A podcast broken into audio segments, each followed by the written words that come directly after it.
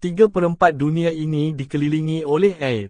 Satu perempat adalah tanah. Tetapi jika anda menggali tanah, akan ada air di dalamnya. Kalau begitu, dunia ini diselubungi dengan air.